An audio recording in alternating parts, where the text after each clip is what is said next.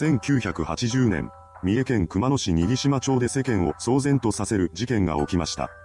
この一件は、火祭りという映画の題材にもなっており、公開時はそのことで話題となったようです。今回はその事件についてまとめていきます。1936年、後に事件の犯人となる男池田和道は三重県熊野市新島町の農家の家に生まれました。池田が生まれたその地は当時人口約1200人の小さな集落だったと言います。そんな地で育った池田は地元の小学校、中学校に通い、そこで義務教育生活を送りました。そして1951年4月、中学を卒業した彼は熊野市内の高校に進学するのですが、高校時代の素行はかなり悪かったそうです。そしてしまいには暴力事件を起こしてしまいました。そうした問題行動が重なった結果、彼は入学から1年4ヶ月後の1952年8月に高校を退学してしまいます。その後は家業であったみかん栽培の手伝いや林業をして暇になった時間を過ごしていました。そんな生活が4年ほど続き、池田は成人を迎えます。そしてその年である1956年にそれまでおとなしく家業の手伝いをしていた彼が再び事件を起こしてしまいました。その日、池田が外に出ていると路上に段ボール箱が落ちているのを発見します。彼はそれに腹を立てたらしく、箱が落ちていた前の家に上がり込み、そこの住人に手を出してしまったのです。そうして事件を起こした池田でしたが、この件は罰金2万円で済まされることとなりました。ですが、その5年後、彼はまたもや傷害事件を起こしてしまいます。これによって彼は逮捕され、執行猶予付きの懲役10ヶ月という実刑判決を言い渡されることとなったのです。ここまでの話だけでも池田が頭に血が上りやすい性格だということが見て取れます。ですが、それからの池田は一変して真面目に生きるようになり、和歌山県で土木作業やダンプカーの運転手などの職に就いていました。また、その頃には結婚し、子供も生まれています。そしてそれから数年後の1970年、彼にとって大きな出来事が起こりました。実家でみかん栽培を続けていた池田の父親が亡くなってしまったのです。これをきっかけにして池田は家業であるみかん農家を継ぐ決意を固め、家族と共に実家へと帰ってきました。そうして彼は真面目にみかん栽培を始めます。当時、池田のみかん畑では3000万円を超える粗収入ができており、業績はかなり良かったようです。そのため、彼の家は新島地区でも比較的裕福な部類に入っていました。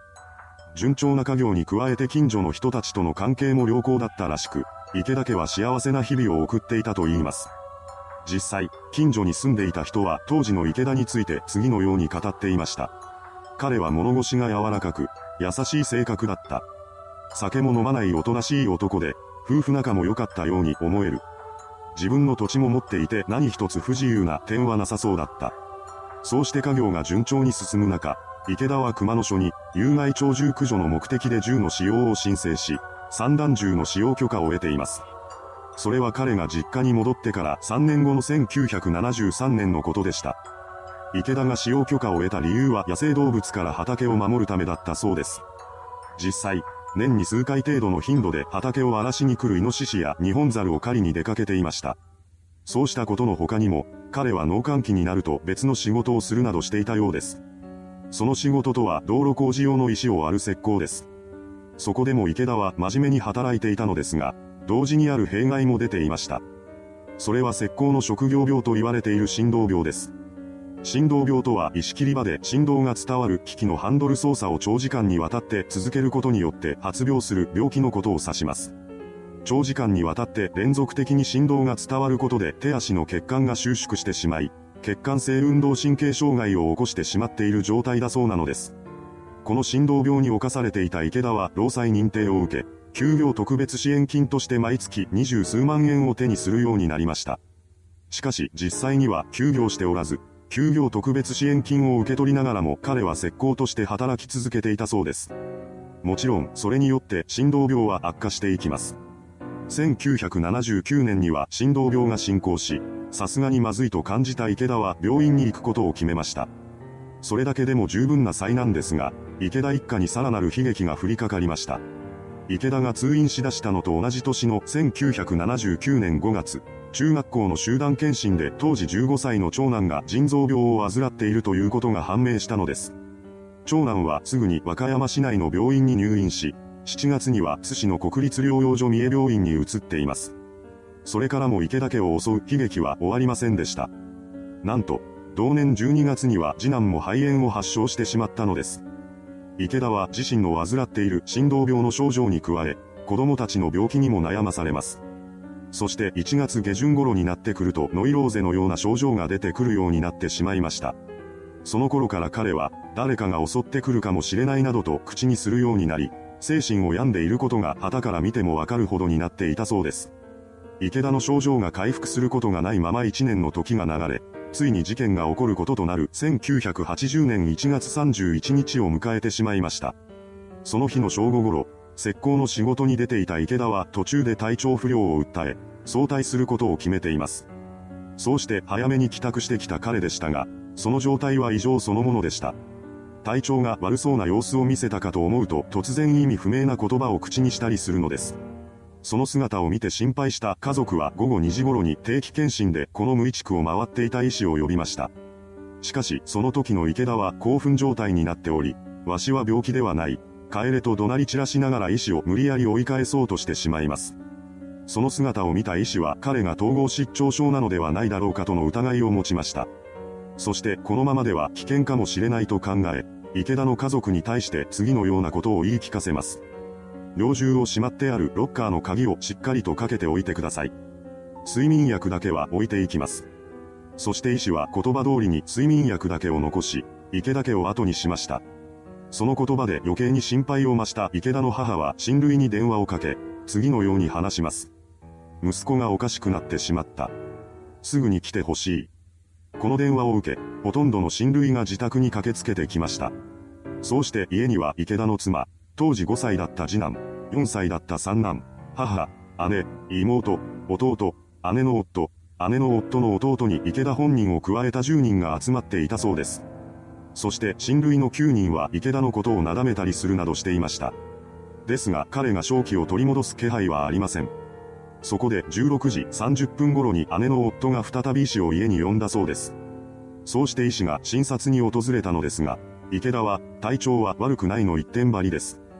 しかし彼の様子がおかしいことは誰の目から見ても明らかでした。医師はとりあえず池田の血圧を測定し、精神安定剤の注射を試みます。ですが、その最中、池田がニヤニヤと不気味な笑いを浮かべ続けていたため、精神安定剤の投与は中止しました。普段おとなしい人間が診察や注射などに妙な笑みを浮かべるのは統合失調症の症状の一つだそうなのです。それを知っていた医師は後日改めて精神科医に見てもらった方がいいと判断したとのことでした。妻はそう説明する医師に対して、猟銃が入っているロッカーの鍵を隠しておいたと話しています。それを聞いた医師は安心した様子で帰っていきました。医師が家を去った後、午後5時頃になると池田も落ち着きを見せ始めたそうです。平常心を取り戻した様子の彼は弟に対して、集まった親族にジュースを買ってきてくれと頼んでいます。その頼みを受けた弟は姉と池田の息子二人を連れ、ジュースを買いに家を出ました。4人が出かけた直後、池田は再び錯乱状態に陥ってしまいます。そして事件が発生しました。みんなでテレビを見ながら談笑していると、いきなり池田がナタを持ち出し義兄の弟に襲いかかったのです。これをきっかけにして、池田は次々と親類を襲い始めました。当然ですが、親類は逃げ回ります。そこで池田はナタで猟銃が入っているロッカーの鍵を壊し、猟銃を取り出してしまいました。そして彼は家族に銃口を向け、引き金を引いたのです。その後、ジュースを買いに出かけていた弟、妹、次男、三男の4人が家で何が起きているとも知らずに戻ってきてしまいます。彼らが帰ってきたことに気づいた池田は4人にも銃口を向けました。そうして悲劇が起こってしまったのです。ここで、通りがかりの通行人が事件に気づきます。そして警察に通報を入れました。一方その頃、負傷した義兄の弟が現場から150メートルほど離れた林家に助けを求めます。彼からことの顛末を聞いた林家の住民は119番通報した上で現場へと急ぎました。そうして池田家に到着すると、ナタを踏みつけながら猟銃を組み立てている池田の姿が目に飛び込んできます。そこで隣人は隙を見て近づき、凶器の一つであるナタを奪い取りました。しかし、そのタイミングで池田は猟銃を組み立て終えてしまいます。そして隣人と残っていた親類に襲いかかりました。それから少し経った午後6時半頃、8人の警官が池田宅に到着します。